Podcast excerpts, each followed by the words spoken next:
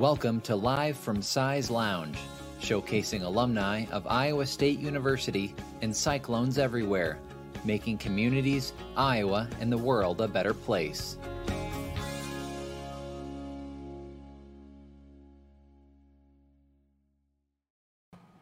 Well, good morning and welcome to Live from Sy's Lounge. My name is Matt Van Winkle here with the ISU Alumni Association. This week marks 1 year since we began doing these Live from Sy's Lounge interviews with Iowa State alums. And when the COVID-19 pandemic distanced us from connecting face-to-face, we created this program to better tell the stories of cyclones everywhere who are making their communities, Iowa, and the world a better place. Thanks to the support of ISU Alumni Association members, we've been able to grow this program over the past year. And to celebrate, we're going to be doing a giveaway to those watching live with us today. All you have to do is enter in the hashtag #CyclonesEverywhere into the chat, wherever you're watching from, whether it's Facebook, YouTube, or Twitter, and you're going to receive one of these Cyclones Everywhere Iowa State University alumni flags. You can hang right in your home office, wherever you want. We're going to be sending those out to 2 different people here at the end of the show. So again, just enter hashtag #CyclonesEverywhere, just like you see on your screen there, into the chat, and you're going to be entered to win one of these cool, once again, these cool Cyclones Everywhere flags. And we're going to send a couple of these to our guests here today to autograph, and maybe we'll give those away as well during a couple of different live events here in the next coming weeks. All right. Well, our guest today was one of the first that we brought on way back when we started these over a year ago. So we thought we'd bring him on again, make it fitting to have him back on more than a year later. So Clayton Anderson is our guest today. Clayton is a retired NASA astronaut who was part of 5 missions to the International Space Station. He received his Master of Science in Aerospace Engineering at Iowa State University in 1983 and is a distinguished faculty fellow in the Aerospace Engineering program. Clayton is also a published author and has a new children's book out called Letters from Space. We'll get into more of that here with Clayton in just a minute, but let's bring him on right now. Let's bring on our special guest, Clayton Anderson. Thanks for joining me, Clayton. Yeah, Matt. Hello, cyclones everywhere. Hello, everyone. Clayton, you are officially, as I said, our first return guest. How does that feel? I think it's good, right? It's a good thing. Well, when we started these, we were doing them on Instagram Live, right? So you joined us over on your Instagram. And then we've shifted these over to our Facebook, our Twitter, our YouTube. So we've got more of a reach to literally reach cyclones everywhere now. So I really appreciate you coming back on with us here today. So last time we talked with you, the pandemic really had just started. Things were just getting kind of shut down, and social distancing was a new term. Face masks were being worn. What has this past year been like for you and your family? You're down in Texas, right? Right. I'm southeast of Houston, between Galveston and Houston. The whole thing has been unique, obviously, and painful in many different ways. You know, my mother-in-law is 91 and she lives down here near us, and, you know, to not be able to touch her and hug her and spend time with her, it wasn't such a big deal for me and my wife, but think about her being 91. People need that touch, that physical presence, and I think that's probably one of the worst aspects of the lockdown. And then, of course, there's all sorts of arguments out there as to whether or not we needed to lock down and should we have locked down for so long and yada, yada, yada. So I'm really excited that Texas leads the way, or helps to lead the way. Our mask mandates are lifted. You know, we're filling the Minute Maid Park for the Astros games with the Dodgers next week. So, you know, it's starting to get back to normal. I think NASA's sending some people back on site for the first time in 12 months. And so it's good. It's good to get back. I want to get back to the normal we knew before all this started. Yeah, it's just something that crossed my mind with you being an astronaut, spending so much time up in space. Isolation for you is something that you were probably used to at that point back in your career, as strange as it might sound. But was that experience being in space, do you like spending time alone, or what? I mean, I know you weren't by yourself up in space, but being around just a few people, or do you like being around large crowds, or what kind of settings do you prefer? It kind of depends on what I'm doing. If I'm speaking, I love to have big crowds. I like to be there with the crowd. I like to interact with them, especially if children are involved. But when we lived on the space station, it was just two Russians and me. And we, you know, the different part is we knew that was the expectation. That was what we trained for. That's what we planned for. We knew we were going to go up there. We knew we were going to be alone, just the three of us for most of the time. And so that was our expectation, right? When the pandemic hit, nobody had an expectation that they were going to lock down in their house and that they couldn't have people over and that they couldn't go to stores and they had to wear masks and all that craziness. So it was a bit of a different paradigm for everybody. And I think that's what made it so hard. When I lived in space, I had exercise equipment. I had all the food I needed. I had leisure activities I could do with help from the ground. I could look out the window and see the Earth. And all that was expected. But when you're sitting in your house and you're locked in a room and you have to do your job from that room and you have to exercise in that room and you don't have any exercise equipment and you can't go to the gym. I mean, all those things are pretty heavy burdens on normal people, right? Who are used to hopping in their car, going to the grocery store, going to the movies, going to the gym, going to a restaurant. That's how people let off steam. That's how people deal with things. And as an astronaut, your expectation was you weren't going to be able to do that for 6 months. Okay, I signed up for that, so it's okay. And Fyodor and Oleg, my two Russian cosmonaut buddies, and I, we had a great life together for the 5 months we were up there in space. And I would assume most people adapted and had a good life going on in quarantine, but unfortunately, it's not the case for everyone, right? There are those that were locked down and didn't have access to the things that somebody like me had access to. So, but like I told everybody back then, it's, you know, you have to have a plan, you have to stick to that plan, you have to have time for your personal well-being. You know, you can't focus on your kids and your job and totally to the detriment of your psyche, and you have to be able to do things that allow you to let down your hair a little bit. And that's hard for people to do when everything is taken away from them. I think a lot of people, a lot of us down here during quarantine were feeling like, man, I wish I could be up in space right now, get away from all of this, right? I bet you kind of felt that at one point a few months back. But Clayton, for those of you, for those who haven't maybe followed your career, tell us about what it was like being an astronaut, being part of 5 missions to the International Space Station. First of all, shame on those who didn't follow my career. I know, gosh. I mean, I'm the only Iowa State astronaut. There are 8 astronauts from the state of Iowa, but none of them went to Iowa State. I'm the only one. Yeah, I came from Nebraska, but I got to Iowa State as quickly as I could. And being an astronaut is a huge thing of pride for me. I am honored to be the first Nebraskan, and so far the only Nebraskan and the only Iowa State alum to ever be selected as an astronaut. So those are very important to me. The career that I had for 15 years as an astronaut was amazing. I got to do things that I never thought I would get to do. I got to travel. I got to fly jets. I got to scuba dive. I lived underwater in an ocean. You know, I went on survival training in the mountains of Wyoming in the winter, in the summer. I did it in Russia. I learned to speak Russian. I met some amazing people throughout those journeys, and I got to represent Iowa State when I got to school. So I'm very blessed. I don't know how I stumbled on this career and the success that I had, but I'm very grateful for the opportunity. We talked about this last time we spoke, but some of the cool things I think you got to do up there was you brought a camera up there and you got to take some really unique pictures. I think we'll see here in a second, but you got to take some cool selfies with Earth in the background, and you may have taken one of the, well, I don't want to say the first selfie, because I think that was, that belongs to a different astronaut, right?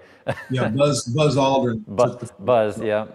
But you took some really neat pictures. Do you still like to take photography? Are you a photography enthusiast down here now, or do you, was that just a thing you like to do to keep occupied up in space? To a certain level, I do it on the ground as well. There's the second best selfie. I have a better selfie than that, but you know, that's a good one. Yes, most astronauts do that spherical bubble of water. So that's kind of a, there's the best selfie ever taken right there. And Buzz Aldrin, to you, it's still the best. So that's cool. But I love to take pictures. I took a lot of pictures of my son when he played football at Iowa State. You know, I had a telephoto lens that I was able to bring into the stadium, although some stadiums barked at bringing a telephoto lens for some silly reason. But I captured a lot of his stuff on film or on digital. And my daughter was a theater person in high school. And that was my passion, was taking pictures of them.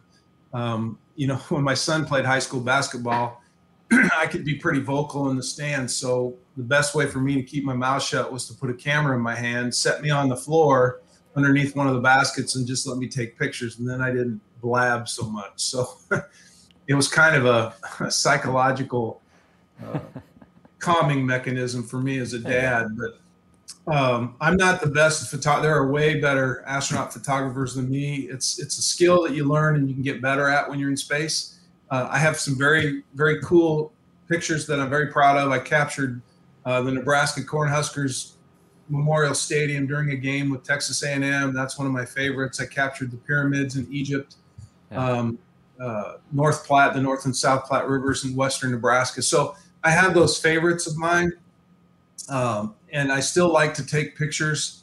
I don't have a focus. I don't say, okay, I'm going to take more pictures. I'm going to go to this place, and I'm going to take pictures of alligators or birds or whatever. I just kind of do it as the spirit moves me. Yeah. Well, I mean, very few people get the chance to have that perspective and that view. So for you to be able to take the quality pictures you did, that's really cool to be able to share with the rest of us. But you turn a lot of those experiences in space as an astronaut into a number of books. I see a few of them behind your head there, including one that came out last year, Letters from Space. Give our audience an idea of what this new book's about. So Letters from Space came out in September, and it's based on the idea of communication. It's kind of nice that it came out at the head of the pandemic, because the book talks about me reaching out from space to people on Earth, and them reaching back. And that ability to communicate was really important during the pandemic, right? I hope a lot of people reached out and called and wrote letters and emailed relatives and friends that they hadn't seen in a while because there was nothing else to do. But this book is based on actual things that happen in space. The letters are fictitious to a part, but the idea was to expose kids to cool things about outer space by writing letters to them. So, you know, the dog in that picture right there, that's Cosmo. That was my son's dachshund. So he's part of the book, and my son and daughter are part of the book. A teacher that I had in junior high in Ashland, Nebraska is part of the book. And I guess one of the coolest stories for me is when the kids were sitting in the apple tree, because that's what we actually did back in Ashland, Nebraska. On the weekends, we would climb into my buddy's apple tree, and he had a box of comic books. And we'd wedge the comic books in the branches of the apple tree, and we'd sit in the tree and eat apples and read comic books all day. And that was kind of how my love of reading began, because I was really big into Superman and Batman and Robin comic books. Very cool. I love the illustrations in that book. I was reading the description of the book. One of the quotes was outrageous true stories from life in space, Clayton. What's one of those stories that you might be able to share with us here? I don't know how outrageous they are, but you know, I flew to the bathroom, and I flew while I was going to the bathroom every day. We did grow plants on the space station. I did not have much success, so that part's not in the book, but I grew lettuce and basil seeds, and it turns out that I overwatered them. I had the basil seeds were Nebraska, and the lettuce seeds were Iowa State, and so I did a football game, and I took the time that I was supposed to grow these seeds, I broke it into 4 quarters and halftime, and so I would call out the score to the ground after every quarter based on how many seeds had popped out. Nice. Unfortunately, though, I overwatered everything because I followed the procedures, and it turns out that they all molded and they died. So I wasn't very successful as a horticulturist in outer space. That's all right. That sounds really like a fun experiment to do, and that's again something to keep you busy while you're up there. I guess we'll have a little fun with your home states of Iowa and Nebraska, right? And the kids, yeah, the container that the plants were being grown in was an experiment for kids on the ground. So they were challenged to make their own plant growth chamber and to modify their stuff based on what I was telling them from space. So that was cool. Anytime you can get kids involved in this stuff, it's always better. Yeah, like I said, the illustrations in this book, like we were showing here just a second ago, are really, really cool. I know the last time we talked, you were telling me about how you became interested in space at an early age, watching the Apollo 8 go behind the moon. How much fun was it to kind of share your experiences as an astronaut in this fun way in a children's book? I really like the children's book genre. I've been challenged to write a fictional murder mystery in space. Someday I may get to that, I don't know, but children's books are easy for me, mostly because my mentality is at a children's level most of the time. So when I can share these stories and letters and A is for Astronaut with some poems about space things, it's just really cool to be able to give kids something to hold on to that has space related to it. And it's written by an astronaut. There are a lot of books about space stuff, but they're not written by astronauts. So I take great pride in my work. Susan Battery, who is the illustrator for Letters from Space, lives in Budapest, Hungary, and she's an amazing illustrator. Scott Brundage from New York illustrated A is for Astronaut. He's amazing, but they're totally different. And when Sleeping Bear Press, the publisher, told me who my illustrators were, I had no input. So I'm just waiting to see what they were going to do. And man, when I got their drafts, both of them just blew me out of the water. It was amazing. It was perfect. So I'm working on Sleeping Bear Press with a new book that should come out in a year. And so I'm very excited to get the contract going and then get the illustrator. I've done my part, but we just need the illustrations to go with it. So hopefully I'll have another one coming out in a year. All right, stay tuned for that. Tell people where they can find this book. I know Amazon is where I saw it. Anywhere else that people around the country can find this book? Amazon, Barnes & Noble. If you want autographed copies, you can go to my website, astroclay.com, and I'll autograph them for you as you tell me to, and I'll ship them to you. They're a little more expensive. You know, if you go on Amazon, they have sales periodically, so it's kind of whatever your needs are. And if you're ever in League City, you can just come over to the house and I'll sign a couple copies for you. Very cool. Well, Clayton, I love getting your thoughts about the latest news in space. And back in February, NASA landed the Perseverance rover on Mars and has been sending back some really, really cool images and video from the planet. So why are missions like these so important for NASA and for the world as well? I have a different philosophy than most astronauts here. I don't care what the destination is. I don't care if it's the moon. Well, I do, but you know, if it's the moon or Mars or some asteroid somewhere, because it's not where you're going so much as the technology that you develop along the way. And most of that technology then has applications for all humans back on Earth. And that's what's most important. If you are going to put money as an American taxpayer into this sort of thing, then there should be a payback. And most of the time there is a payback. We just don't advertise it. NASA's not very good at advertising those things. If you go to the NASA spinoff website, you can find a lot of the things that have benefited folks on Earth, from Air Jordan tennis shoes to artificial sows to center pivot irrigation systems to your cell phones and your laptop computers and the satellites that help you talk to people around the world. All that stuff has bearings from NASA technology development because we try to explore space. Is it better to go to the moon or to Mars or to the asteroid? Yeah, I think I'd start with the moon just because it's closer. But the point for me is I want people to know that spaceflight is an investment. And when their tax dollars go toward that entity, they're going to get a payback. For example, Apollo, some people say Apollo paid back 7 to 1 on the dollar. and some say it was as high as $20 to $1. Well, who among us won't take a $7 return on their investment, right? Yeah. So that's why it's important. Yeah.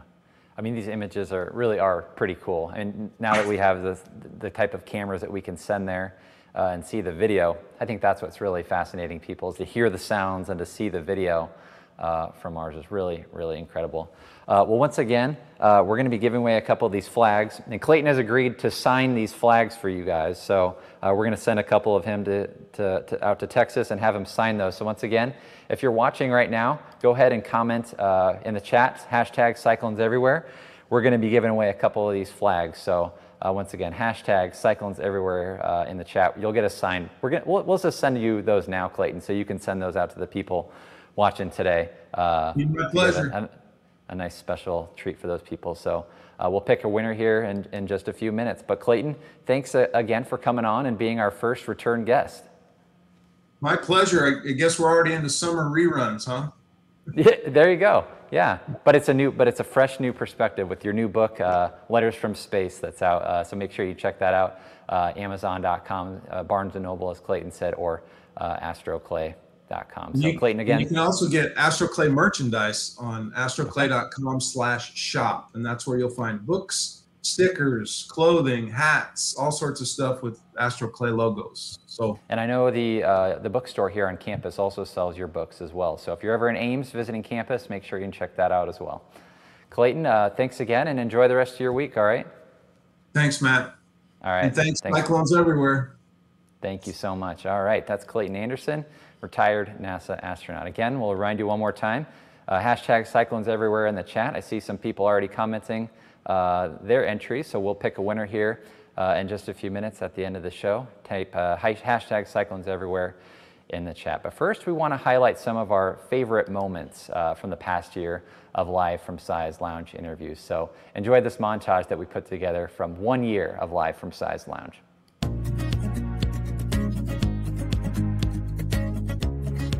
Everybody's going through something, and I always try to choose positivity. You're going to have challenges in life, and things aren't going to continuously, you know, go your way.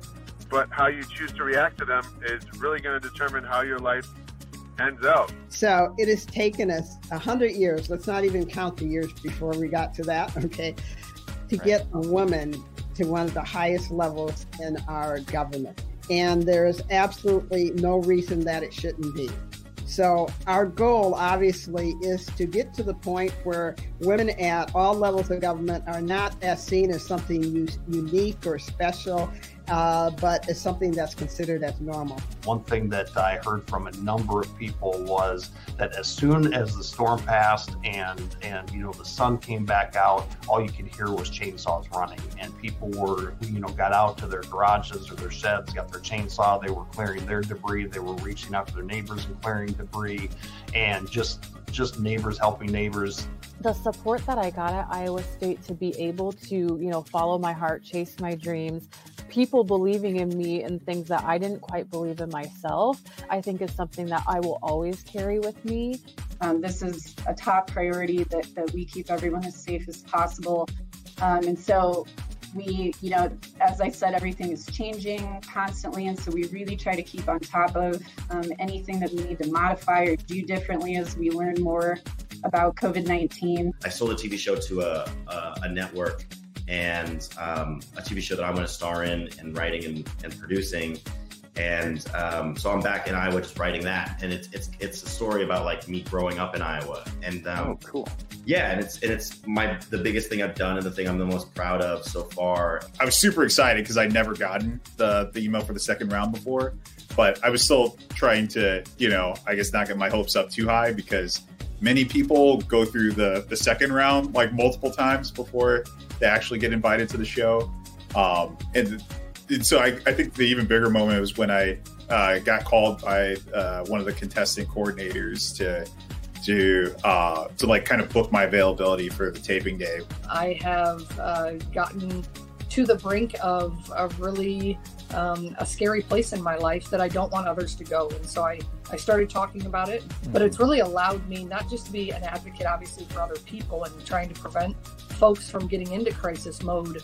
But it's also allowed me to be an advocate for myself finally, and live out a life that is truer and more real, and certainly involves medication and therapy and help along the way. But talking very openly about my mental illness has certainly improved my mental health, and hopefully it's improving the mental health of the people that hear me talk. Here's to next year. There's better times ahead.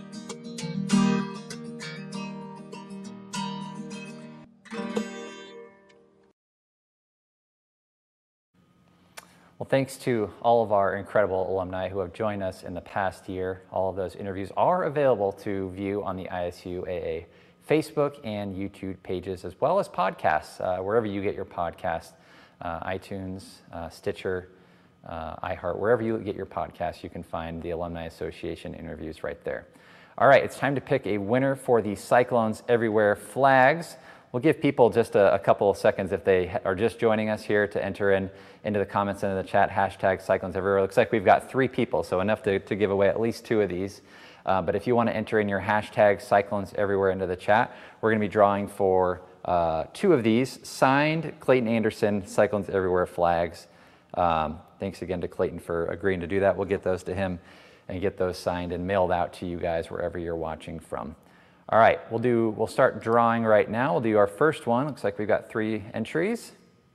All right, Philip. Philip is going to be the first winner for our signed Cyclones Everywhere flag. And let's do one more. We'll draw again for one more. All right, Annie. Congratulations, Annie. You'll be our second winner of our Cyclones Everywhere flag, signed by Iowa State NASA astronaut Clayton Anderson. All right, thank you so much for watching. We'll get those flags to you guys, and we'll be in touch with you, whoever the 2 of you are, for winning those flags. Congratulations, and we'll be in touch soon. Thanks so much for watching. We'll be live again in a couple weeks here on Sy's Lounge. So thanks again for all those who have watched over the past year and who watched with us live here today. Have a great rest of your week, and go Cyclones. This series is made possible by members of the Alumni Association. If you are interested in staying connected to the university and receiving all the benefits and services of being a member, visit isualum.org.